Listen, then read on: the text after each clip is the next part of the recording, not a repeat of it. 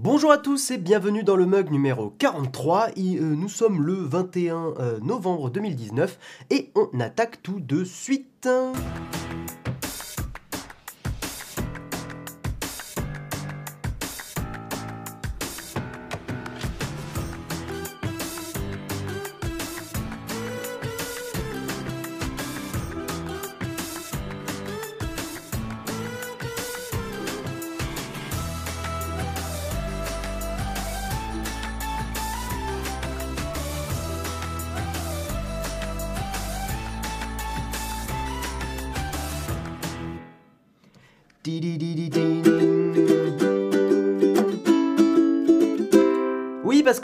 Peux pas jouer en même temps que le générique, je suis frustré. Euh, parce que le générique, en fait, il y a un petit décalage, et si je joue en même temps, bah, c'est décalé pour vous et c'est nul. Et euh, comme en ce moment, bah, vous savez, j'ai repris le boulot, euh, un boulot classique, dirons-nous, mais je peux pas ramener le ukulélé au boulot, donc ça me manque. Donc voilà, j'avais envie de vous jouer quatre accords. et si vous êtes sage, en fait, pas si vous êtes sage, de toute façon, vous allez vous prendre du ukulélé à un moment dans la face, c'est sûr. Euh, non, ce qui va se passer, c'est que là, j'ai préparé une tartine euh, sur un article que je trouve assez intéressant, euh, sur un débat intéressant, donc on, vous le verra à la fin de l'émission. Et mais la semaine prochaine, je vous ferai une tartine sur le ukulélé parce que et vous donner un peu des tips de comment apprendre, comment comment, comment jouer, euh, qu'est-ce que j'ai euh, fait comme parcours pour jouer un petit peu? Alors, je suis pas du tout excellent ukulélé, loin de là, mais, euh, mais je me débrouille et je trouve que ramener, ramener cet instrument en soirée, ramener cet instrument en voyage ou je sais pas, bah, c'est très cool de, pouvoir jouer quatre accords comme ça. Pas de ukulélé au boulot, go manifester. Non, mais peut-être un jour. Mais, euh, mais c'est peut-être un peu tôt. Euh, je, pense qu'il y a des gens qui vont. Déjà que je suis un peu, euh, un peu foufou au taf, je pense qu'il y a des gens qui vont vraiment me regarder de travers avec le, avec le ukulélé. Donc, c'est pour ça. Donc. Hmm.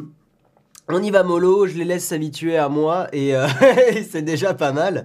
Et, et, puis voilà, alors mini changement avant de démarrer sur le kawa je me suis mis assis et pas debout. Euh, je teste un petit peu euh, parce que bon bah une heure en général vous avez peut-être pas remarqué en fait, mais je faisais les lives debout. Euh, mais je dois avouer que bon à la fin de, l'heure j'ai un peu mal aux pieds, c'était un peu chiant. moi je préfère toujours être debout parce que je trouve qu'on est plus dynamique forcément. Ça, engendre des choses. Hein, quand vous par exemple si vous faites du théâtre, vous êtes debout, rarement assis parce que cage thoracique etc. Mais bon voilà c'est le matin, il est un peu tôt. Oh, j'avais envie de tester un peu assis. Donc, euh, donc euh, vous me direz si ça change quoi que ce soit. Et euh, je vous propose que après cette introduction beaucoup trop longue pour ce jeudi matin, nous attaquions sur le kawa.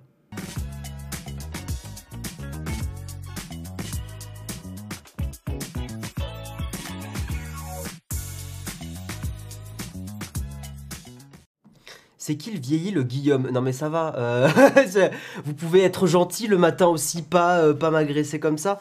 Non ça va, j'ai euh, j'ai encore, j'ai un peu la chance de faire plus jeune que mon âge, alors bon, souvent ça m'est arrivé, ça m'arrive moins maintenant, mais il y a quelques années de, me faire recaler dans des bars ou machin, euh, montre-moi ta pièce d'identité.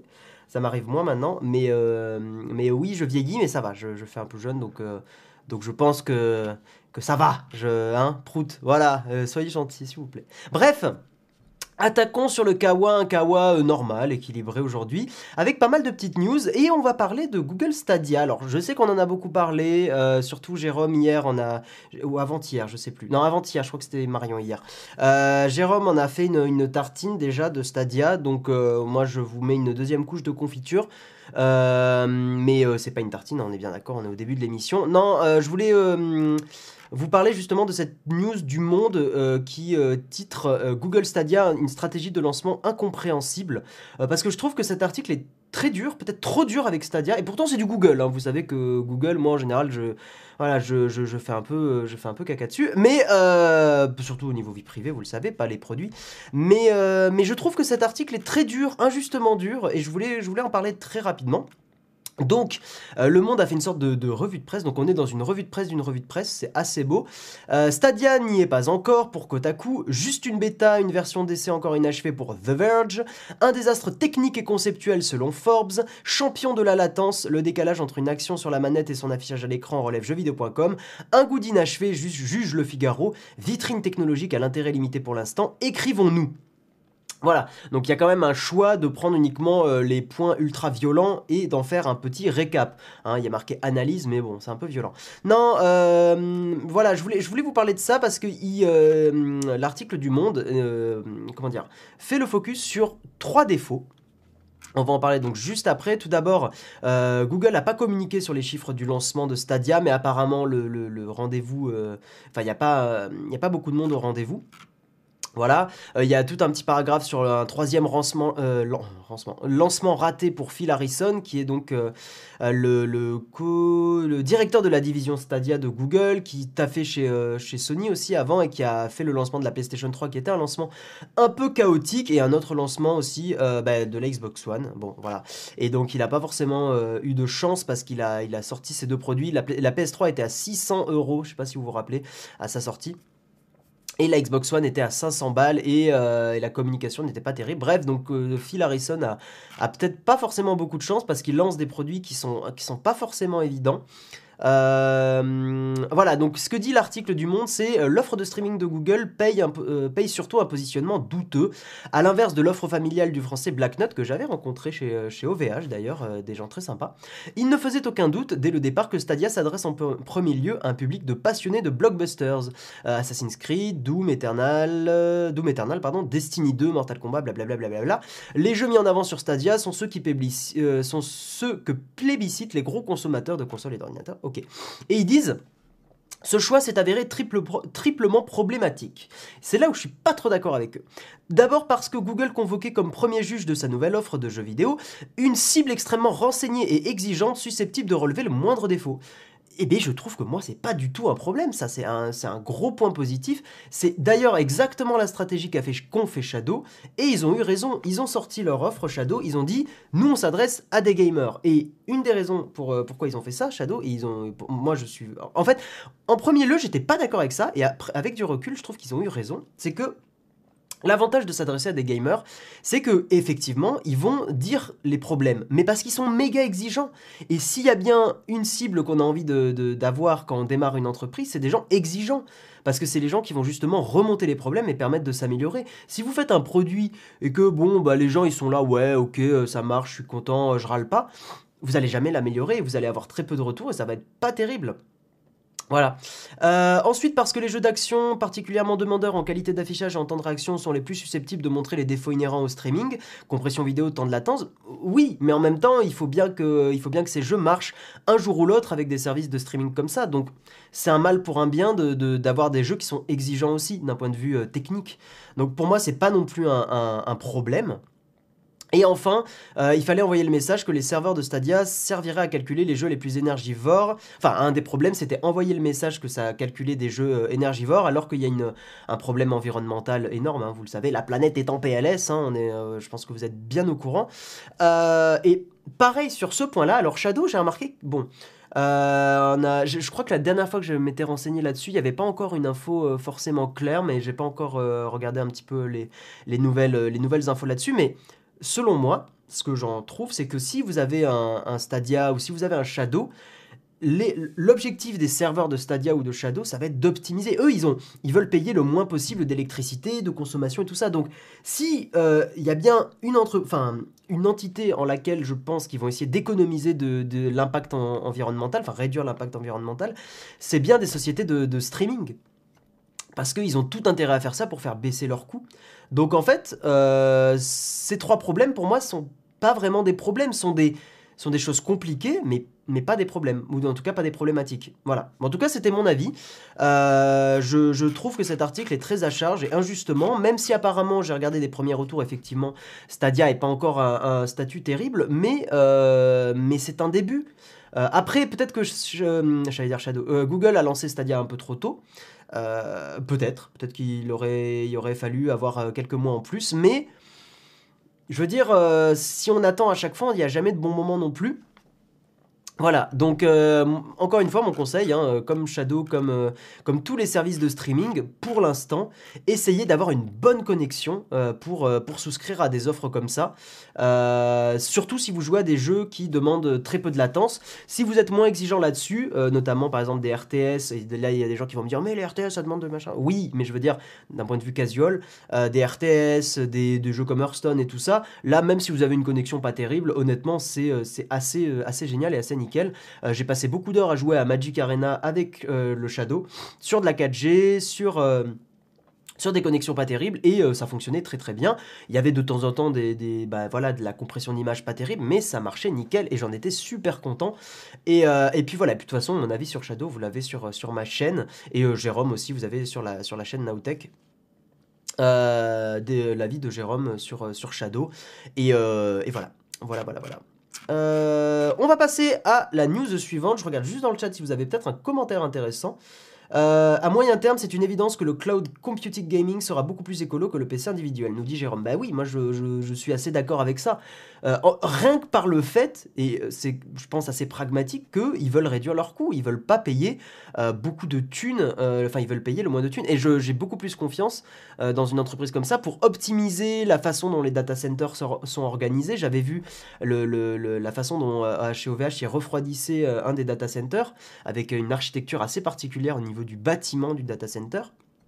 Un truc en comment dire euh, comment je pourrais expliquer ça? Comme un comme un verre. Enfin c'est compliqué à expliquer mais euh, un peu comme euh, oui un peu le même système de refroidissement que le, Mac Pro qui avait une forme de poubelle là. Bah, c'était un peu la même idée mais pour un data center euh, et, c'était et voilà, ils ont beaucoup plus intérêt à optimiser tout ça plutôt que moi, mon ordi, qui sûrement n'a pas forcément l'alimentation euh, euh, optimale, parce que apparemment quand on prend une alimentation, c'est par exemple si on prend une alimentation quand on monte son PC de 800 watts. Euh, bah ça, il faut essayer d'avoir à peu près la moitié pour que ça soit le plus rentable au niveau de la consommation de l'ordinateur. J'avais lu un truc comme ça. Euh, peut-être que ceux qui montent des PC seront plus au clair là-dessus que moi. Mais je sais qu'il y, avait, euh, y avait un ratio qui permettait d'optimiser au maximum l'énergie. Enfin, voilà, tout ça. Le Mac Pro en forme de poubelle. Ah, t'avais jamais entendu, pourtant c'était un des trucs qui, était le, plus fréquent pour le troller. Euh, bref, on va avancer parce que l'heure tourne et, euh, je parle beaucoup, euh, vous le savez. petite news très rapide, maintenant sur Outlook, vous allez avoir bientôt la possibilité de, renseigner et d'utiliser votre Gmail directement sur l'interface de Outlook. Voilà, donc vous aurez, je vous montre très rapidement pour ceux qui regardent le live euh, en, visuel, en, direct, et je vous remercie, vous êtes des gens incroyable et adorable. Voilà, donc si, euh, pour ceux qui regardent, là, vous avez un screenshot qui vous montre le truc, et pour ceux qui écoutent en audio, en fait, il y a une petite pop-up sur Outlook qui n'est pas disponible pour tout le monde encore, hein, je tiens à le préciser, et il y a marqué euh, Gmail plus Outlook, add your Google Mail and Calendar to Outlook and easily manage everything in one place. Et euh, voilà, vous pouvez, vous pouvez rentrer votre, votre compte Gmail et ça vous gère vos mails directement sur Outlook. Voilà, donc petite news très très rapide pour, pour ceux que ça pourrait éventuellement intéressé. Voilà, je tiens à le, redire, ce n'est pas encore disponible pour tout le monde, c'est euh, euh, que à très peu d'utilisateurs. Et merci Technisavoir pour ton don super chat qui dit mais on a que des commentaires intéressants. Eh bien euh, merci à toi, c'est très cool. Euh, passons à la news suivante, une news moins rigolote euh, et euh, assez problématique, hein, il faut bien se l'avouer, parce que tous les, smartphones Android ne sont pas corrigés malheureusement. Sur Android, il y a une faille de sécurité qui permet d'espionner les utilisateurs via la caméra et le micro, donc c'est apparemment une faille assez sérieuse. Qu'est-ce qui se passe sur, sur Android Il y a une faille dans le système d'exploitation de, de Google. D'ailleurs, c'est assez faux parce que c'est pas le système d'exploitation de Google Android pour être précis. Euh, Google reprend Android et le met beaucoup à jour, mais ce n'est pas son système d'exploitation. Bref, euh, qui permet à une personne mal intentionnée, donc il y a une faille qui permet à une personne mal intentionnée d'utiliser la caméra et le microphone pour réaliser des enregistrements sans que euh, l'utilisateur ne le sache. Ce qui est problématique, hein. J'ai pas forcément envie que des gens enregistrent toutes mes conversations sur mon Android. C'est un peu chiant. Euh, en gros, comment fonctionne cette faille euh, Mais fonctionne pas pour que vous puissiez l'utiliser, mais juste l'explication de, vaguement dans quel cas elle peut se, un truc peut essayer de le faire, une application. Plutôt que de demander la permission d'accéder à la caméra ou au microphone, ce bug et donc cette faille va vous demander l'accès au stockage de l'appareil. Donc souvent c'est une demande qui est souvent faite pour beaucoup d'applications. Et en fait, ça va autoriser tout et donc même d'accéder à la caméra et au microphone. Voilà. Euh, les détails techniques de cette exploitation de faille n'ont pas été divulgués, mais le risque existe, bel et bien. Et il faut savoir qu'il n'y a que très peu de smartphones qui ont été patchés pour ça, donc c'est vraiment chiant. il y a beaucoup d'Android qui ne seront jamais patchés. Euh, c'est euh, les pixels de Google, ceux qui sont encore mis à jour. Je crois que le 1 n'est plus mis à jour, si je dis pas de conneries. et certains Samsung haut de gamme qui ont été mis à jour aussi. Voilà. Voilà, voilà, c'est pas glop, hein, c'est pas, pas forcément terrible. Euh, quelle solution j'ai à vous donner là-dessus? Bah faites gaffe quand vous installez des applis, toujours le même conseil. Euh, si vous avez une appli bizarre qui vous demande le stockage, méfiez-vous. Voilà, même des applis du Play Store, euh, vraiment méfiez-vous et n'acceptez pas tout. Voilà. Voilà, voilà, voilà. Passons à une news intéressante qui est hein, de la com, on va pas se mentir, mais je j'aime le souligner. Euh, j'aime souligner quand il y a des choses comme ça qui sont dites surtout par des, par des PDG euh, qui sont euh, aussi influents dans le milieu de la tech. Et, et je trouve que c'est cool qu'il y ait des déclarations comme ça, même si encore une fois c'est une grosse partie de com et un peu de promotion marketing. le PDG d'Apple, vous le connaissez bien, on l'appelle Tim Cook dans le milieu, et il s'appelle vraiment Tim Cook, donc c'est pratique, estime que l'exploitation de données personnelles sous prétexte de progrès est un, un compromis trompeur. Voilà. Ce mardi 19 novembre, le chef d'entreprise, donc euh, Mr. Tim Cook, s'est entretenu avec Mark Benioff, fondateur et co-PDG de Salesforce, euh, durant la conférence Dreamforce. Salesforce, je ne sais pas du tout quel type d'entreprise c'est. Euh, voilà, je suis désolé, je n'ai pas, je me suis pas renseigné. donc Tim Cook y a réitéré l'engagement d'Apple en matière de confidentialité, blablabla. Bla, bla, bla, et il a dit certaines personnes pensent qu'on ne peut pas exploiter le machine learning de l'IA à moins d'avoir une tonne de données et de comprendre la vie personnelle de tout le monde en détail. Nous ne souscrivons pas à cela, nous pensons que c'est un compromis trompeur. Pourquoi, pourquoi je, tiens à souligner ça et à en parler dans l'émission C'est que même si Edward Snowden l'a bien montré avec Prism que, que, Apple a été aussi. Euh, enfin, ils, ont potentiellement filé des données au gouvernement américain et tout. Euh, comment dire C'est bien qu'il y ait des déclarations comme ça parce que ça. Comment dire ça, ça fait avancer les choses dans le bon sens. Et pour moi, c'est très important. Voilà, c'est de la com, mais la com est importante. Euh, et, j'espère que ça va influencer d'autres entreprises, et peut-être des petites entreprises qui ont pour modèle Apple et Tim Cook, euh, de faire la même chose et d'avoir un meilleur engagement au niveau de la vie privée des utilisateurs, et de pas avoir cette, euh, cette manie qu'avaient beaucoup d'entreprises de dire on collecte tout, on s'en bat les couilles, et on verra ce qu'on en fait après. voilà. Ouais, désolé Palpatoche, c'est l'hiver, je suis un, petit peu, un petit peu enrhumé. Salesforce, c'est un CRM qui permet de stocker des données commerciales. Merci Coco. Euh, le retard pris par Apple sur l'IA n'est peut-être pas sans rapport. Tout à fait. Mais je préfère que les choses soient en retard, mais soient respectueuses des droits humains fondamentaux, euh, plutôt qu'on rush, qu'on court et qu'un jour on se casse la gueule et que ça fasse très très mal. Voilà, c'est un avis très personnel, mais, euh, mais je suis pour un marathon raisonnable. Voilà. Euh, mais les commentaires, alors oui, voilà, pourquoi, pourquoi je, tiens à nuancer un petit peu cet article aussi, c'est que donc il y a eu Prism avec Snowden et tout ça, et surtout on est dans une période où les grandes entreprises, enfin les GAFAM, hein, Google, Apple, Facebook, Amazon, Microsoft, euh, sont dans une, euh, mais donc Apple est un peu mis à part de, ce groupe pour le moment, sont, y a, une, on est dans une grosse période où ces entreprises sont beaucoup attaquées, notamment Facebook hein, et Google sur le fait qu'ils ont euh, collecté beaucoup de données. Donc Facebook, il y a eu Cambridge Analytica, il y a eu euh, et puis même la collecte en général de données. Euh, Google, il y a eu justement le truc récemment là de, je ne me rappelle plus du nom, j'en ai parlé la semaine dernière, mais de la collecte de données médicales de millions d'Américains. ça s'appelait comment? Je l'ai plus. Si dans le chat vous l'avez, n'hésitez pas à le dire. Voilà, on est dans une période où il y a, toutes, ces, euh, toutes ces controverses et euh, Apple a tout intérêt effectivement à montrer pas de blanche et à dire nous on est des gentils parce que d'un point de vue marketing c'est quand même très efficace. La preuve j'en parle ce matin et je continuerai à le dire pour le moment. Euh, si vous devez acheter un produit tech et que vous avez envie de faire un peu attention à votre vie privée, un peu plus, Apple sont les moins pires. Les moins pires, hein. j'ai pas dit les meilleurs, j'ai dit les moins pires. Voilà. Donc, et, et, je tiens à le préciser aussi. Donc moi, je suis sur de l'Android, j'ai pas de Google sur mon Android, mais je, c'est pénible. Il y a des moments où c'est pénible. Euh, notamment euh, certaines applis avec euh, Google Maps et la localisation qui marchent pas très bien. donc il y, a des compromis à faire. Moi j'accepte de les faire parce que c'est aussi un acte un peu militant.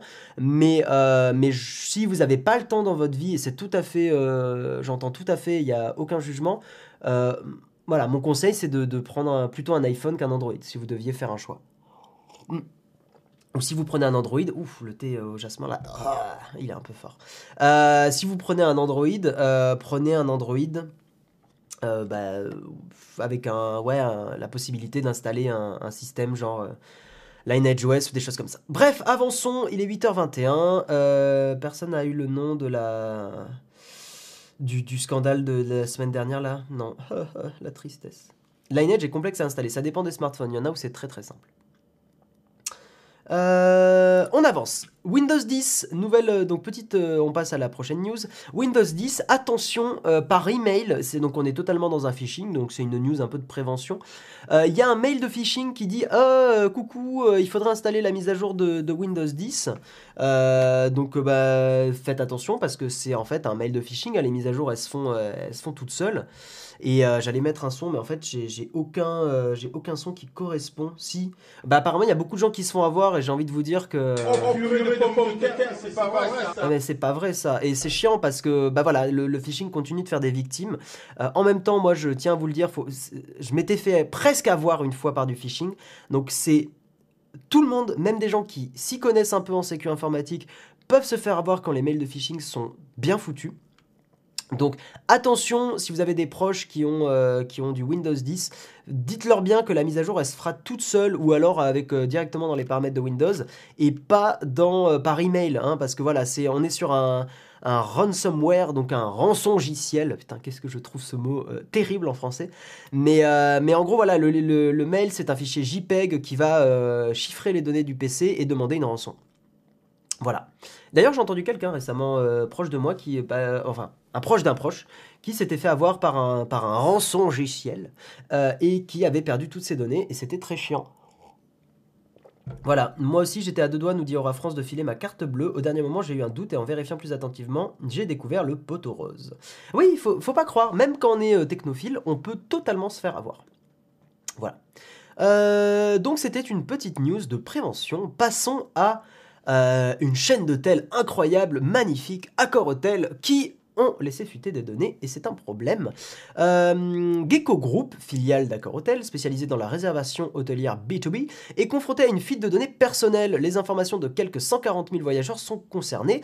Euh, en vertu du RGPD, donc, ça c'est pourri, mais par contre, en vertu du RGPD, la CNIL a été prévenue, donc l'entreprise a fait les choses pas trop mal disons qu'ils ont dit bon on a, merdé mais au moins on a prévenu la CNIL, donc euh, merci Gecko Group vous avez pas fait n'importe quoi euh, et, euh, et, je trouve que ça c'est plutôt cool mais pour vous donner un peu donc par rapport à cette faille un petit peu des infos donc 140 000 voyageurs sont concernés apparemment il n'y aurait eu aucune utilisation frauduleuse de ces données apparemment hein. la faille serait liée à une erreur de paramétrage donc sûrement un truc dans le serveur un Linux mal configuré euh, ou pas mis à jour euh, et, donc avec plein de failles. Et en fait, quand on maîtrise un peu de sécu informatique, c'est pas si compliqué que ça de rentrer dans certains serveurs s'ils sont pas mis à jour. Il y a en général, il y a beaucoup de hackers qui lancent des scripts qui vont juste checker la version du serveur et si la version n'est pas up to date, ils font ah tiens c'est pas la dernière version, tac on teste plein de trucs euh, et, souvent ça peut passer. Donc c'est pour ça si vous êtes sysadmin ou, euh, ou, vous gérez des serveurs, faites bien les mises à jour. Mais je pense que vous le savez déjà. Hein, je vais pas je vais pas vous apprendre votre métier, vous le connaissez sûrement beaucoup mieux que moi. Euh, le problème c'est qu'en fait donc la, directrice dit que ne gloire les données c'est pas des trucs craignos, c'est juste nom prénom email. Apparemment, ça serait plus compliqué que ça et aurait pu des informations sur des réservations d'hôtels, transports, euh, cartes de crédit, informations d'identification de connexion, adresse postale et email. Et euh, il y a beaucoup de pays d'Europe qui sont concernés. Donc c'est pas terrible. Et mon conseil, vous le savez, c'est que moins, moins vous mettez d'infos personnelles sur Internet, ben mieux c'est. Euh, voilà, donc si vous pouvez minimiser votre, euh, votre adresse postale, par exemple, au lieu de mettre votre adresse postale sur certains sites, gardez-la par exemple sur PayPal pour payer avec PayPal. Euh, notamment, bah, il y a un, site de musique que j'aime bien qui s'appelle Thomann.de, c'est allemand. Et bah, Thomann, vous êtes, je crois, pas obligé de mettre l'adresse dans Thomann, vous pouvez payer avec PayPal et ça prend l'adresse de PayPal. Euh, voilà, il, y a, tout, il peut y avoir des solutions pour pas mettre d'adresse ou alors vous mettez des points relais. Euh, mais voilà, tout ce que vous mettez en ligne peut, même si c'est chiffré ou quoi, peut être retrouvé un jour. Bon, sauf exception, par exemple un gestionnaire de mots de passe, globalement leur taf c'est de chiffrer comme des oufs.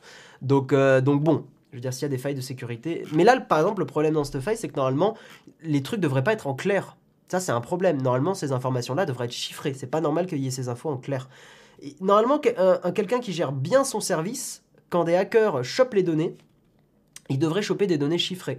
Et c'est à eux de les décrypter. Alors, il y a des, fois, il y a des possibilités de décrypter les données, mais c'est a priori, ça doit ne pas être évident. Voilà. Payer avec des cartes bleues Revolut qui s'autodétruisent, c'est une bonne solution, par exemple, Guillaume FR, tout à fait. Euh, voilà, voilà, voilà, voilà. On le fameux admin admin. Ah oui, mot de passe euh, et, euh, euh, nom d'utilisateur et mot de passe, tout à fait.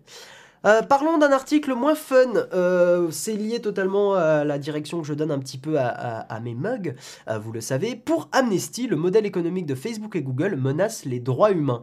Je voulais le mentionner hein, cet article parce que là, c'est pas Jean-Michel Guillaume qui vous fait son blabla de militant libriste sur, sur la vie privée.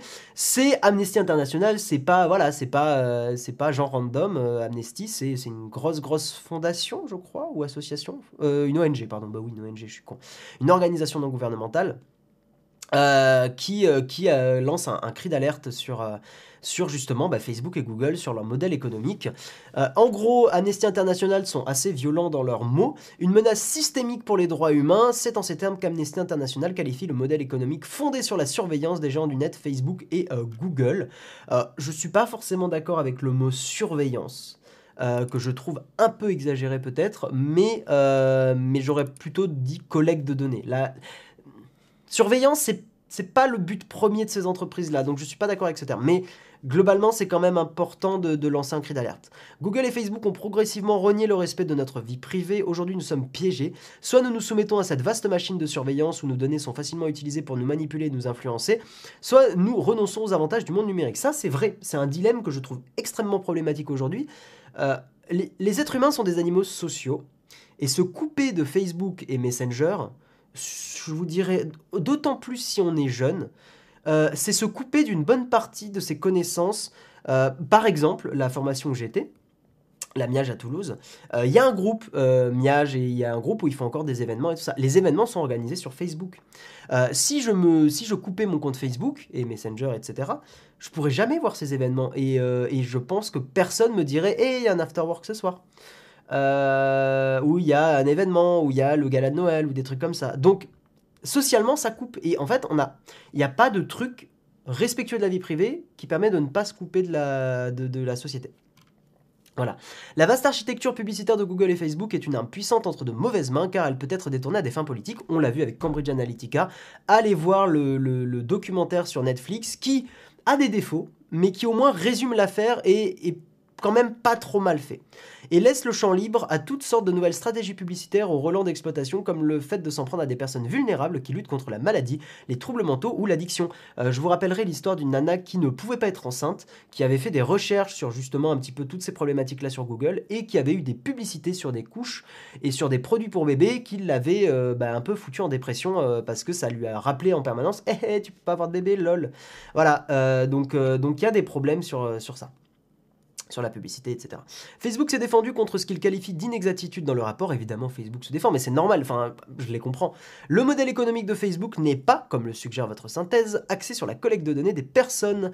Euh, comme vous le relevez de manière correcte, nous ne vendons pas des données, nous vendons des publicités. Alors là, pour moi, c'est un peu un élément de langage, euh, parce que, euh, oui, ils vendent pas de données, en... ils vendent pas le fait que, euh, je sais pas, il euh, y a euh, Jean-Michel Truc qui habite au 56 avenue de machin truc, ça, ils vont pas le vendre à des entreprises, ils vont vendre du ciblage.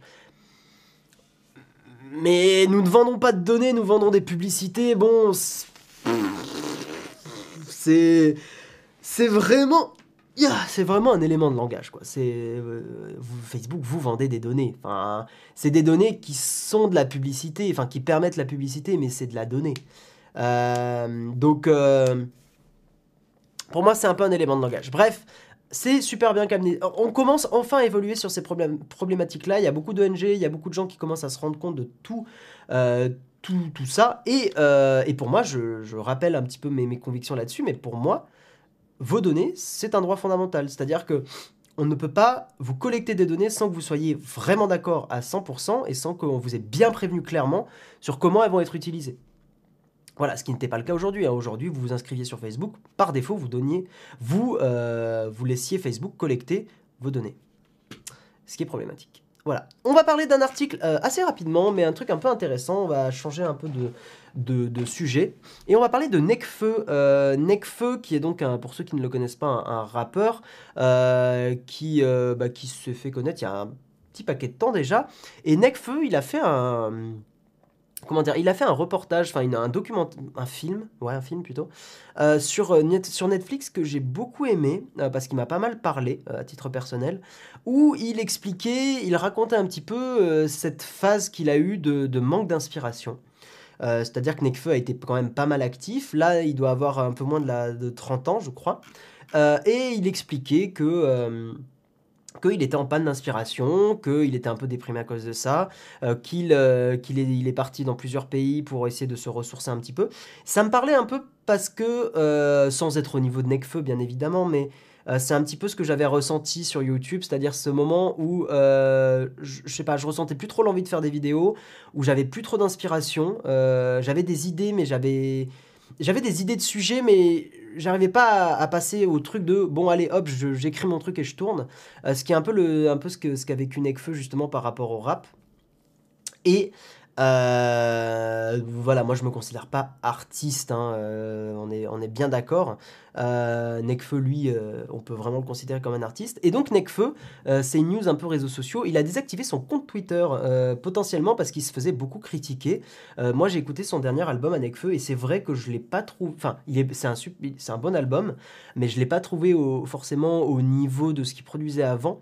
Mais parce que je pense que c'est un album qui, qui est pas du tout dans la même lignée de ce qu'il faisait avant, c'est pas du tout la même, euh, la même démarche. Hein, euh, voilà, donc et, pour moi, le fait qu'il ait désactivé son compte Twitter, en fait, je, je comprends et je trouve que ça permet de reparler justement du fait que sur Twitter, euh, les choses sont beaucoup amplifiées, les gens sont très violents. le, simple fait de dire à un artiste, ce que je viens de dire par exemple, de dire j'ai moins aimé le dernier album, alors que bon, bah, c'est pas forcément méchant, mais c'est très dur à entendre. C'est très très dur à entendre pour un artiste, surtout un artiste qui se remet beaucoup en question. Euh, donc je comprends, je comprends qu'il ait coupé son compte Twitter et je trouve que c'est plutôt sain et je suis un peu de l'avis, euh, surtout pour des artistes qui créent donc vraiment des choses très artistiques, très personnelles, euh, donc beaucoup de musique et de choses comme ça, de pas être sur Twitter et de pas être sur, sur certains réseaux sociaux. Pour moi, Twitter et Instagram à la limite, mais je, trouve que on, on, vit plus sainement sans Twitter quand on a une communauté, une grosse communauté. Euh, parce que euh, pour 80% de gens sympas, il va y avoir 20% de connards, et les 20% de connards vous détruisent le moral. Euh, c'est un truc que j'ai ressenti aussi. Hein, voilà. Il y, a, beaucoup, apparemment, beaucoup d'artistes. Hein, J'avais vaguement vu une autre news aussi. Beaucoup d'artistes qui coupent leur compte Instagram, des choses comme ça. Parce que, à titre personnel, je pense que le cerveau humain n'est pas fait pour gérer autant d'agressivité. De, euh, et de façon aussi euh, répétée. Alors, pareil, moi j'étais pas au niveau de Necfeu, mais lui, Necfeu, je pense que s'il lit ses, notifications Twitter, c'est l'enfer, parce qu'il doit y avoir plein de gens qui, qui, qui, disent des trucs géniaux et sympas, et euh, il doit y avoir aussi une partie de gens un peu hystériques qui lui envoient que des messages en mode on t'aime trop, machin et tout, ce qui doit être un peu pénible au bout d'un moment, au bout d'un moment, et aussi des gens qui sont très violents, et je pense que c'est pas, c'est pas facile. Romeo Elvis avait coupé son Twitter. Ça m'étonne pas. Je, pense qu'on on a été dans la phase où on a embrassé les réseaux sociaux et on est dans la phase où on se rend compte des limites des réseaux sociaux et les gens commencent à, rejeter. J'avais discuté avec un gars d'Orange euh, quand j'avais fait une, soirée à, Orange à Toulouse. Et il me disait que eux, ce qu'ils analysaient, c'est qu'il y aurait d'ici quelques années, euh, d'ici 15-20 ans, donc pas tout de suite, mais un rejet d'Internet et des réseaux sociaux Et c'est ce qu'ils anticipaient de leurs analyses un petit peu dans, dans, dans la boîte, hein, dans l'entreprise. Euh, ils anticipaient euh, un rejet d'Internet et un rejet des nouvelles technologies. Et je pense qu'on commence à entrer un petit peu dans cette phase-là. Comme euh, comme il y a des gens qui rejettent totalement le, qui ont rejeté pendant une période et qui rejettent encore le téléphone, qui ont des zones sans réseau, des choses comme ça, et qui s'isolent dans la montagne, tout ça. je pense que l'être humain a besoin de ces moments justement où il, où il s'isole et où il est coupé de ça. Euh, et notamment quand on est un artiste. Euh, Romeo Elvis aussi récemment, il a, il a dit là en, interview, j'ai vu passer ça sur YouTube, euh, qu'il allait se retirer pendant un moment pour retrouver l'inspiration. Donc il est un peu dans cette même période que Nekfeu. c'est un peu cette même période qu'ont vécu beaucoup de youtubeurs, je pense, genre Antoine Daniel. cette période où tu n'as plus trop d'inspiration, tu n'es plus trop motivé et tu sais pas quoi faire. Et c'est psychologiquement très dur à vivre. Voilà. Et pour l'avoir un peu vécu, je vous garantis que c'est pas évident. Euh, et les gens ont beau dire oui, mais euh, youtubeur, hein, c'est un métier facile. Non, vraiment. Pour moi, c'est un des métiers psychologiquement les plus durs. Euh, et, voilà. Et bonjour à tous ceux qui arrivent maintenant. David Lafarge, ouais, David Lafarge est un, David Lafarge, pardon, est un bon exemple de youtubeur qui, qui, qui a très très mal. pour l'avoir connu un peu plus personnellement, c'est pas un mauvais gars du tout, c'est même un gars plutôt sympa. Mais je pense que c'est quelqu'un qui a été connu un peu trop tôt et qui n'a pas eu le temps de se construire euh, et de se blinder assez pour, euh, pour se détacher. Et toute sa vie s'est basée sur, euh, sur, les, sur les réseaux sociaux, sur YouTube et tout. Et au moment où ça a dégringolé, c'est très dur. C'est très très dur. Voilà. En fait, c'est là où je remercie ma maman parce que elle m'a botté le cul pour terminer mes études d'informatique. Et en fait, ça, m'a, ça a été ma, bouée de sauvetage. Ça a été ma, bouée de sauvetage en mode si YouTube ça marche pas ou si YouTube pour une raison X ou Y je ne peux plus continuer, j'ai ça. Et c'est ce qui m'a permis de retrouver du taf assez rapidement, surtout en développeur et tout.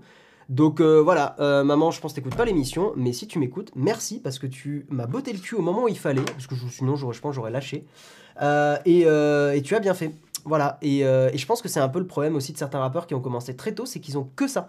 Moi, je, suis convaincu que Big Flo par exemple, ça va être très compliqué. Si à un moment, vraiment, ils sont en perte d'inspiration, ce qu'on ressentait un peu déjà dans le dernier album, je trouve, à titre personnel, ou si ça marche plus ou machin, ça va être très compliqué, très très dur. Voilà. Il n'est pas en surendetté David Lafarge maintenant. Ouais, parce qu'il a fait des mauvais choix, etc. Bon, on va, on va avancer. C'est un truc, ça pourrait en faire une tartine. Euh, je veux pas passer trop de temps non plus. Hein. Le, but du kawa, c'est quand même d'être, euh, d'avoir une brève et tout. Mais je trouve que c'est des sujets méga intéressants parce qu'on est encore dans une phase de de flottement un peu. Euh, Jérôme, tu as dit, disons que les personnes qui se plaignent sont beaucoup plus vocaux que ceux qui ne se plaignent pas. Tout à fait. Toute proportion gardée, c'est parfois pas facile de faire une émission quand les coms sont tu bouges trop, tu fais trop de E, tu as mauvaise mine, etc. Ouais. Et notamment, t'en parlais, je crois, Jérôme, là, il y a deux jours, euh, ou hier, je sais plus. Euh, notamment quand on est une femme parce qu'on se prend beaucoup plus, bon, je n'en suis pas une, vous aurez compris, euh, vous l'aurez remarqué, je pense, mais euh, notamment euh, quand on est une femme, on se prend beaucoup plus de, remarques. Là, j'ai vu, je regarde beaucoup l'émission de, de, de, Domingo Popcorn, que j'aime beaucoup écouter, notamment même quand je tape, des fois je l'écoute un peu en fond et je trouve ça cool. et. Et il y avait une nana récemment qui était dans son émission, qui effectivement bah, est plutôt une nana très jolie, mais tous les commentaires étaient en mode Oh, elle est trop belle, ouais, machin, étaient là. En fait, je pense que les gens se rendent pas compte que prendre des compliments comme ça tout le temps, c'est chiant parce que la nana, elle a pas envie d'être connue ou, euh, d'avoir cette renommée parce qu'elle est belle. Elle, était vraiment juste intéressante, c'est tout. Elle était vraiment intéressante et intelligente. Et le fait de dire oh, t'es belle ou machin. En fait, les remarques qui sont pas forcément en lien avec le travail qu'on produit, c'est chiant. Euh, c'est pénible. Voilà, même si effectivement un, commentaire sur le physique et tout, de temps en temps, ça fait plaisir. Mais, euh, mais c'est d'ailleurs un, conseil que, que j'avais lu, je sais plus où. Euh, en gros, bon, c'est les conseils euh, vraiment un peu à la noix, mais, mais je trouvais que c'était assez intelligent, c'est-à-dire dans une situation de, de, drague ou de choses comme ça, il vaut mieux commenter le, la façon dont une personne s'est habillée plutôt que son physique, parce que la façon dont une personne s'est habillée, elle il ou elle l'a choisi. Le physique, on l'a pas choisi. Euh, et, c'est beaucoup plus valorisant de dire bah tiens là euh, je, te, je, te, trouve jolie parce que là enfin je trouve que ce que tu portes c'est joli parce que ça se marie bien parce que les couleurs sont jolies etc parce que c'est vraiment quelque chose que la personne a choisi et a pris du temps euh, pour réfléchir et ça peut être avec plein de choses voilà plutôt que dire oh t'es jolie ce qui, peut faire plaisir aussi mais voilà, bon, on va avancer parce que je, je, pars dans les graviers totalement. Je suis en train de faire une Jérôme. Voilà. Hein, bref. Très rapidement, on va passer sur, la, euh, sur un test qui a été fait par euh, CNET sur la Microsoft Surface Pro X. On en avait parlé, hein, j'avais fait un débrief des annonces de Microsoft assez récentes. Et je vais récapituler ce test par juste, on va, on va le faire, on va passer très rapidement dessus. On va récapituler ce test par un truc qui résume la chose juste euh, en préambule, la Surface Pro X, elle a un processeur ARM. Elle n'est pas avec du processeur genre des Intel ou du, AMD.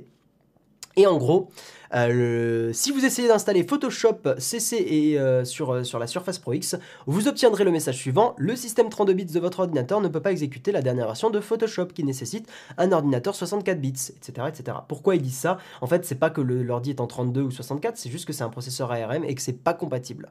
Donc, en fait, les logiciels courants pour les puces x86 ne fonctionneront pas sur les machines ARM et c'est problématique. Alors ce qui m'étonne, c'est que je croyais qu'il y avait une sorte d'émulation.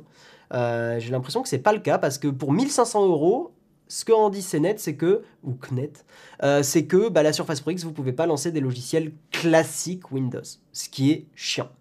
Voilà. Donc si à un moment il y a une évolution là-dessus, je vous en reparlerai dans, l'émission, mais pour l'instant, euh, voilà, c'est pas terrible.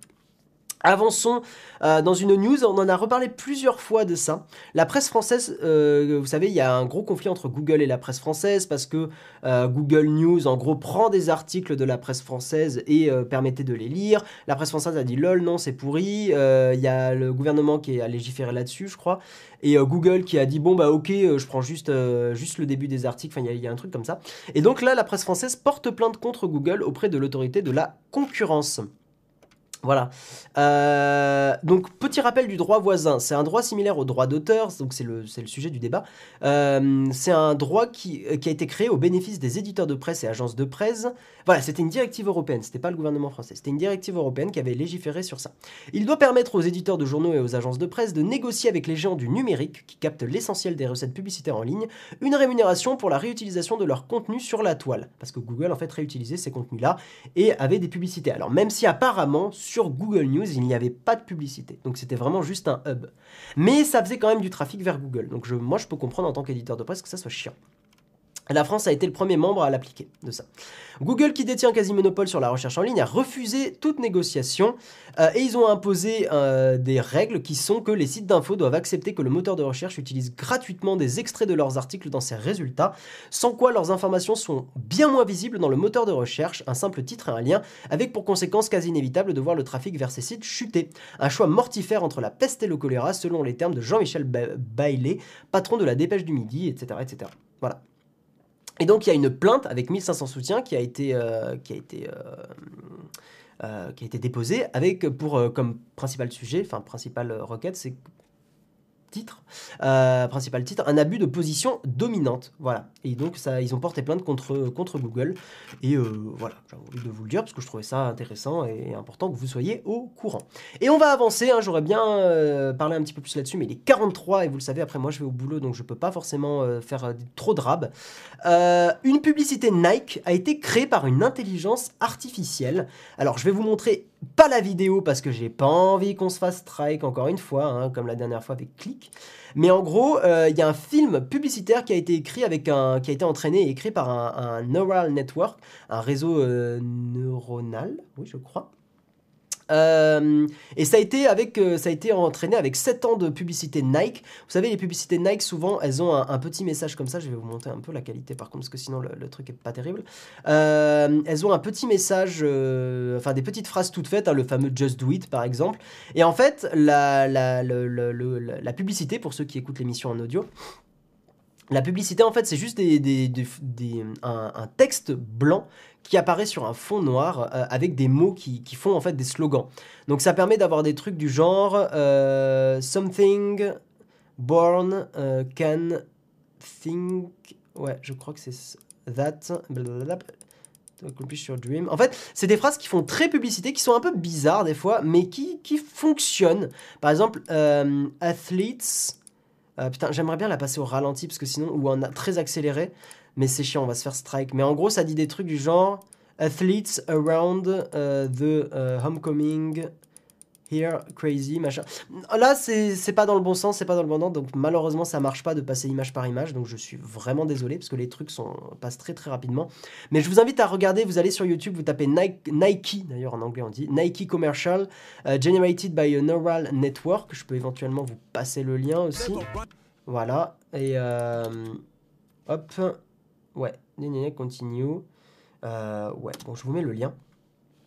Voilà. Euh, euh, et, n'hésitez pas à aller, regarder ça, mais, euh, mais c'est assez impressionnant et ça fait crédible. Donc la question que j'ai envie de vous poser, c'est est-ce que on aura des publicités générées par IA dans le futur? C'est la question que je vous pose. Voilà, je suis désolé de pas pouvoir vous montrer le truc plus, en détail, hein, parce que j'ai vraiment pas envie qu'on se fasse strike la, la, chaîne et qu'on se prenne des avertissements, mais voilà, en tout cas c'est assez cool.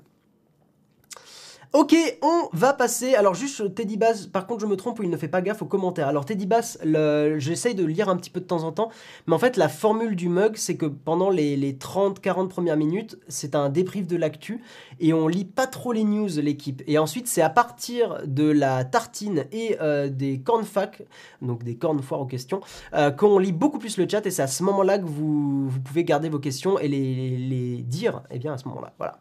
Donc, euh, c'est pour ça qu'on lit pas trop le chat avant pour essayer d'avoir quelque chose d'un peu plus fluide. Euh, avant d'attaquer sur la tartine, euh, juste comme, vous, comme d'habitude, vous le savez, l'émission est sponsorisée par Shadow, hein, le PC dans le cloud. Euh, donc le sponsor, donc c'est Shadow. vous avez toutes les semaines un mois de Shadow à gagner. Pour participer, vous suivez le Twitter de Shadow-du-bas France. Vous postez un tweet en disant sur votre compte à vous, je veux gagner un hashtag Shadow PC avec hashtag le mug Nowtech pour jouer à, et là vous mettez le jeu ou le logiciel que vous voulez. Et le vendredi, le gagnant de la semaine sera annoncé par Jérôme. Voilà. Voilà, voilà. Et maintenant, eh bien, je vous propose que nous passions à la tartine.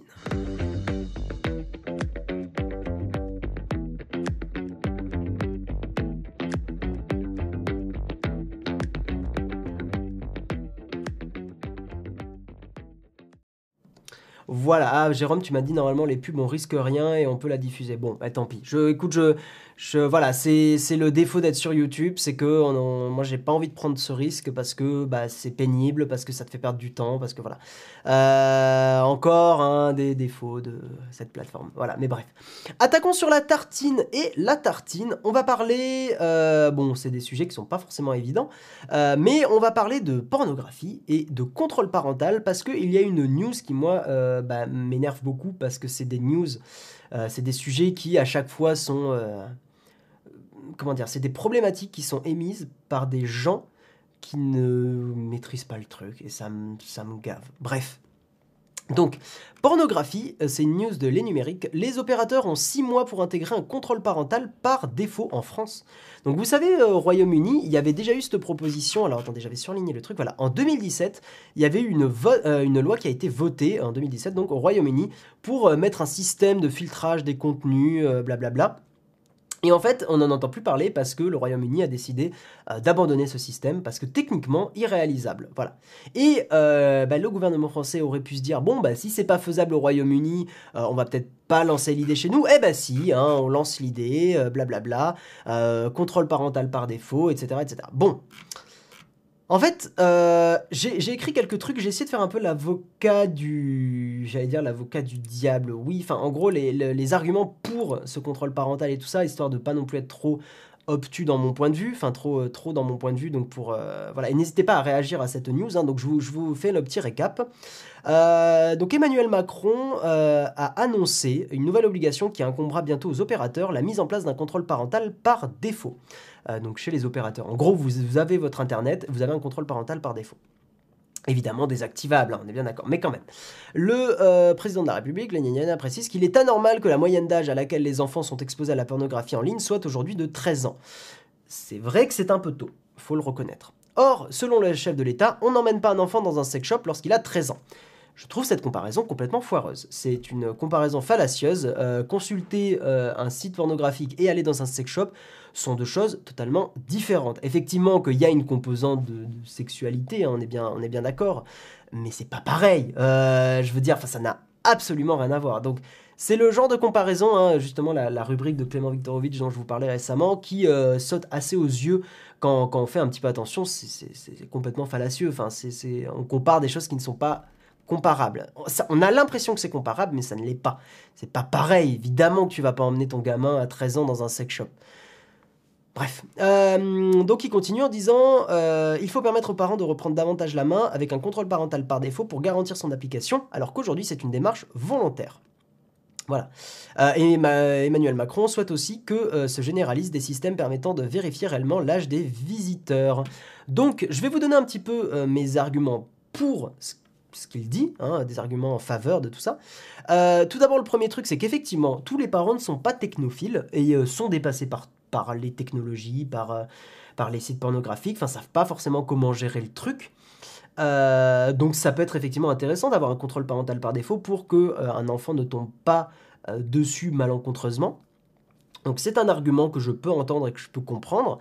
un enfant peut être traumatisé aussi par certains films. Hein. Faut quand même pas se mentir, il y a des films qui sont un peu crado. et, et, on peut très bien imaginer un gamin de 9-10 ans être traumatisé par des images qu'il aurait pas dû voir.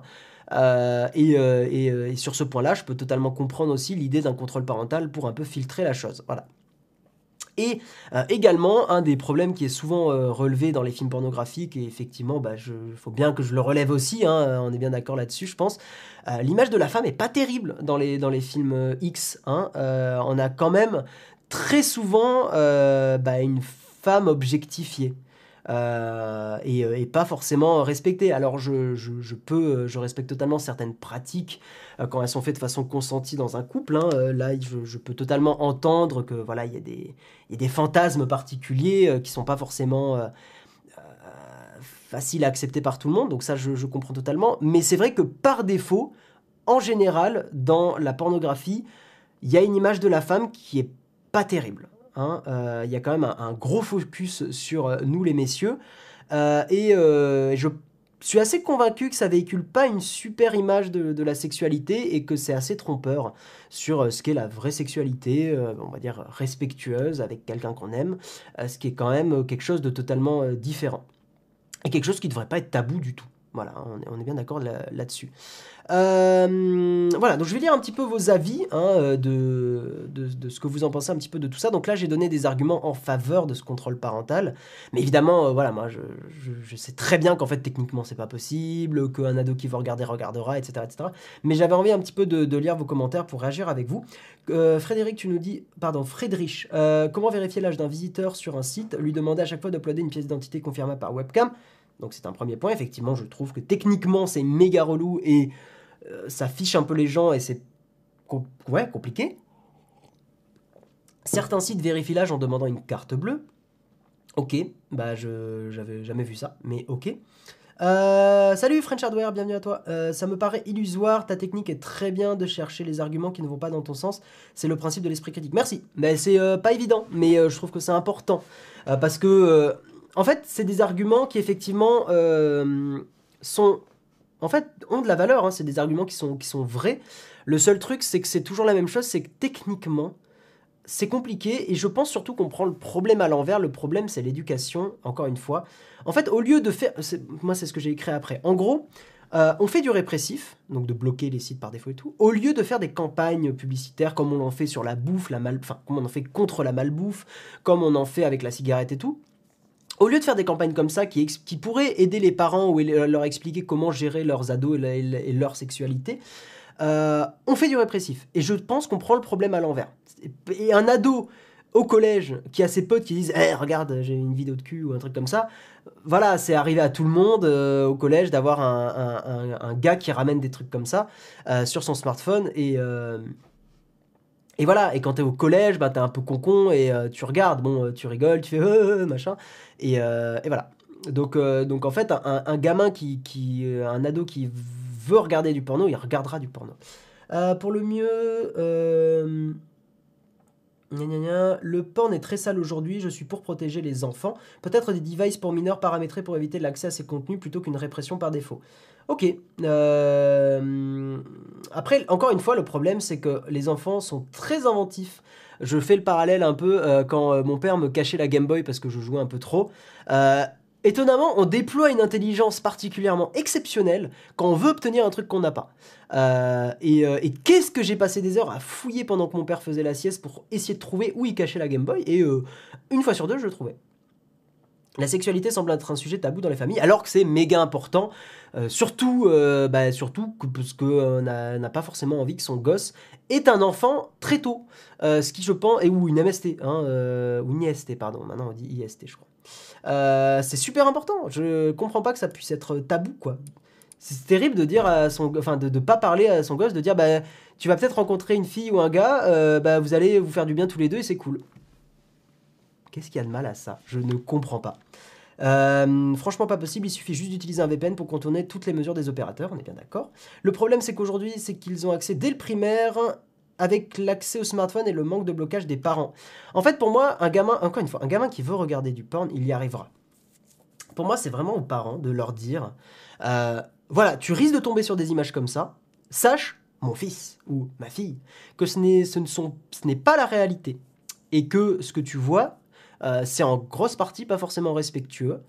Euh, et que, ben, que voilà, que c'est pas forcément terrible euh, je vais pas pousser le truc à l'extrême en mode le, parent qui va donner des films respectueux à son gosse, parce que là c'est peut-être un peu bizarre et un peu limite. Mais, euh, mais voilà. Voilà, la pub anti-tabac est un échec parce qu'elle s'apparente plus à une déclaration politique. D'ailleurs, leur succès n'est jamais mesuré, donc pitié, pas de pub. C'est faux, il y a de moins en moins de fumeurs. Donc c'est potentiellement que la, pub fonctionne. Euh, le prix et la publicité des, des, cigarettes fonctionnent et il y a de moins en moins de fumeurs et c'est bien. Euh, oui, je suis d'accord, c'est l'éducation des parents qui n'est pas faite qui est pas faite de nos jours ou très peu. Pour moi, c'est le plus important. Encore une fois, quelqu'un qui, je l'ai répété quatre fois déjà, mais quelqu'un qui veut, quelqu'un, j'inclus euh, enfant et ado, qui veut tomber sur un contenu comme ça, il tombera sur un contenu comme ça. Donc c'est en amont avec l'éducation, et euh, j'espère que si j'ai des gosses un jour, j'arriverai à faire ça, qu'il faut voilà, dire, bah, tu, tu vas tomber sur des trucs comme ça, essaye de. Enfin, sache que ce n'est pas comme ça qu'est la sexualité. Voilà. Euh, il est euh, effectivement, quelqu'un m'a dit qu'il était 57, euh, même 58 presque bientôt. Donc on va passer au cornfax histoire que j'ai 5 minutes avec vous pour poser des questions et on peut aussi continuer de réagir là-dessus. Je suis désolé, j'ai passé beaucoup de temps sur les news et notamment sur la news de Necfeu. Donc on va, on va attaquer sur les cornfax et mais on peut continuer de parler un petit peu de ça si vous le voulez.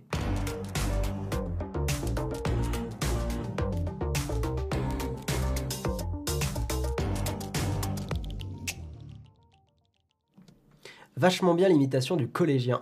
eh bien, écoute, euh, voilà, pas de question platinium. Merci Samuel. Et euh, merci, merci. Je vais essayer de remonter un petit peu dans vos commentaires. Euh, Frédéric, tu dis un truc assez intéressant là. Frédéric, enfin un sex shop. Ah oui, parce que donc euh, Emmanuel Macron disait, euh, faisait la comparaison sex shop et euh, site porno. Un sex shop n'est pas une maison de passe dedans. Tu vois les accessoires, tu vois des DVD, mais pas de scènes sexuelles. Et au final, l'accès au sex shop serait moins choquant que la vue des sites. C'est pas con ce que tu dis. alors après, faut quand même reconnaître qu'il y a des emballages de sextoy qui sont un peu crado. Hein, on va on va pas se mentir. Des fois, la, finesse n'est absolument pas au rendez-vous. Et, et, ça peut être quand même choquant, je pense. Mais effectivement, tu as raison, en vrai.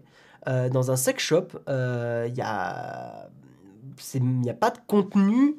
Comment dire Il y a, y a euh, des gens. Enfin, comment dire Ouais, peut-être c'est moins choquant en vrai. C'est peut-être, peut-être. ce n'est pas juste les parents, c'est la société entière, donc il faut que le gouvernement fasse quelque chose. En tout cas, ce que je sais, c'est que je crois que c'était aux États-Unis. Euh, un des États où, euh, qui est le, plus religieux et où il y a le moins de, prévention et de, euh, et de, comment dire, de, un des États où on parle le moins de sexualité, etc. C'est un des États où les, les, gamines sont les plus enceintes. Je sais plus quel État c'est. je j'ai pas envie de dire une connerie, mais j'avais vu cette news là qui m'avait fait tristement sourire évidemment parce que c'est quand même pas terrible. mais sourire de, de comment dire de d'ironie, euh, c'est que euh, c'est on, dit beaucoup euh, voilà l'abstinence machin et tout avant le mariage etc. En fait, on est un animal et on est un animal et en fait il y a des, envies qui sont là et bah, quoi qu'on fasse, même si un gamin ou une gamine, un ado, tu, as beau lui dire bah, fais pas l'amour avant ton mariage, pour peu qu'il soit une soirée, pour peu qu'il ait bu, pour peu que, pour peu qu'il ait euh, trouvé un, une, enfin un mec ou une nana euh, qui se plaise bien et tout, ils auront envie. Donc faut faire de la prévention. Enfin c'est complètement contre-productif quoi. J'ai l'impression qu'il n'y a plus de sex shop. Si, il y, en a encore. Si si si si. Euh, on n'est pas des animaux. On a un surmoi qui est là pour nous canaliser. On est un animal. Dire qu'on est un animal, ça veut pas dire qu'on a des qu'on a des pulsions qu'on sait pas contrôler. On a des pulsions, mais on les contrôle, effectivement, on est, on bien d'accord là-dessus. Mais on est un animal. On reste un animal. Quoi qu'on fasse, et euh, un animal, surtout l'être humain, s'il y a bien une caractéristique de l'être humain, c'est qu'on se reproduit beaucoup. Il y a de plus en plus d'humains sur la planète. Donc, si on se reproduit beaucoup, c'est c'est pas par la magie euh, du Saint-Esprit hein, qu'on se reproduit. Hein. Il, y a, il, y a, forcément, euh, voilà, je vous fais pas un dessin. Euh, oui, j'ai vu qu'il était 9h. Je prends encore quelques questions, Samuel, et, euh, on arrêtera vers 9h05, gros maximum. Euh, je remonte un petit peu dans, vos commentaires. Merci d'ailleurs à Le Lorrain du 57 pour son super chat. Euh, tic, tic, tic, tic. Euh, alors, Aura France, tu me dis, perso, je trouve ça très bien d'offrir un outil aux parents. Je ne vois pas en quoi c'est irréalisable. Alors là, le problème, c'est pas d'offrir un outil aux parents, c'est de par défaut mettre du contrôle parental. Euh, tous les fournisseurs d'accès Internet le proposent en option, ce sera juste activé par défaut. En vrai, en soi, c'est pas non plus, enfin, c'est plutôt quelque chose d'assez raisonnable. Effectivement, si ça se désactive facilement, pourquoi pas, mais voilà, pour peu qu'il y ait comment dire, un, couple qui a un enfant et le couple a envie de regarder un film euh, pornographique ensemble. Euh, et euh, bah, ils vont désactiver le truc et ça veut dire que le gamin, lui, sera plus protégé non plus. Et pourra regarder un truc, voilà. comment on fait? Enfin, tu vois, c'est... Ou alors avec des profils, oui, peut-être avec des profils, mais bon, je... Voilà, je, je suis pas... Je suis pas convaincu. Il y aura un jeudi VIP, ce sera à 18h, oui, tout à fait. Certains ne savent pas ce que c'est un cycle menstruel, veulent faire un test de grossesse juste après, avoir, juste après le rapport à, risque. Euh, je sais pas dans quel contexte tu dis ça, Vaïa. J'ai pas suivi. Euh, mm, mm, mm, c'est pas parfait, mais c'est un outil, pas une solution. Non, mais je j'entends ton argument. Et en soi, euh, pourquoi pas? Pourquoi pas? Mais en fait, techniquement, il y aura toujours des sites qui passeront, il y aura toujours des choses comme ça. Donc je suis moyennement convaincu. Tu vois, je veux dire, si tu as envie que ton, ton gosse tombe pas sur des trucs comme ça, bah la limite, euh, autant peut-être pas forcément trop le faire traîner sur Internet ou lui donner d'autres activités, d'autres jouets, enfin je sais pas. C'était sur la suite, c'était à la suite de mon premier commentaire sur les jeunes qui n'y connaissent rien à la sexualité et leur corps quand je vois des questions qu'on me pose à la pharmacie. Non mais c'est terrible, hein c'est terrible. Euh, rien, que, rien que le clitoris, il y a, plein de, y a plein de gens qui ne savent pas euh, qu'il y en a un déjà et qui ne savent pas où il est sur l'anatomie d'une femme et c'est terrible parce que bah, euh, c'est the place to be, enfin entre guillemets, voilà, on, peut se parler entre nous. Mais, euh, mais je veux dire, c'est euh, ouf. Et le fait que c'était pas dans les manuels aussi de scolaires, c'est complètement dingue. Bref, voilà. le, fait, le fait que la réussite d'une campagne pub ne soit jamais mesurée en fonction de... Attends, le fait que la réussite mesurer le nombre de fumeurs après une, augmentation de prix, ça, j'ai pas suivi ce que vous avez dit tous les deux. Euh, de toute façon, on va pas tarder à arrêter. Mais, mais, mais, mais, mais j'aimerais bien retrouver. Ah, c'est nul. Bon, je l'ai pas, tant pis. Euh, tic, tic, tic. Est-ce normal de trouver dans, un magasin familial comme Big Bazar, machin et tout ça, on trouve un rayon genre sex shop, god, poupée gonflable? C'est un truc qui m'avait beaucoup choqué. Putain, j'ai la lumière du soleil qui me fait un effet sur le visage, c'est incroyable. Bah, on relève comme ça, tant pis. Euh, tic, tic, tic, tic. Oui, euh, c'est un truc qui m'avait étonné euh, à Hong Kong, par exemple, c'est que dans la rue, il y avait des, y sex shops ambulants. Euh, dans la rue, voilà. Il y, avait des sex shops. Il y avait des, des roulottes avec des, des, bah, des. Et ça m'avait beaucoup, beaucoup étonné. Mais c'est de la tech quand même, euh, Thibaut, parce que enfin le, le, blocage et tout. En fait, tu vois, tu dis on peut revenir à la tech et je comprends totalement, mais la tech est indissociable de la société.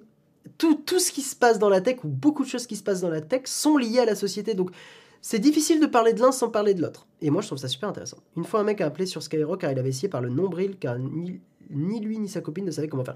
Alors, faut se méfier quand même de, des émissions de radio comme ça, parce qu'il y a souvent des acteurs qui sont appelés pour, euh, pour avoir des sujets intéressants pour dynamiser l'émission aussi. Donc, faut faire attention. Le sexe fait partie de la vie et c'est moins immoral que les marchands d'armes spécialité française. Oui, enfin là tu fais pareil, c'est une comparaison qui est intellectuellement pas forcément ouf. Parce que bon, voilà. Euh, ok, pas de souci, Thibaut. Euh, voilà. Bon, écoutez, on va terminer là-dessus. En tout cas, c'est très intéressant de discuter de tous ces sujets avec vous. On va terminer sur euh, le magnifique rayon de soleil qui m'illumine totalement et qui m'éblouisse à 100%. Mais tant pis, c'est pas grave. Donc, écoutez, je vous fais un gros bisou. Merci d'avoir été présent pour cette émission. On finit un petit peu plus tard que prévu, mais c'était très cool. et puis, donc, prochaine tartine, ça sera sur le ukulélé. Voilà, donc je vous en parlerai un petit peu. Euh, j'essaierai de peut-être vous jouer deux trois trucs et tout ça, mais ça pourrait être un peu fun parce que quand je fais une tartine un peu sérieuse, j'aime bien aussi euh, faire des tartines moins moins sérieuses derrière. Je trouve ça assez cool. Voilà, donc bah, écoutez, je vous fais des bisous et puis bah, moi je vais filer au boulot très rapidement parce que bah, voilà, il faut que je file. Donc des bisous et on se retrouve la semaine prochaine. Ciao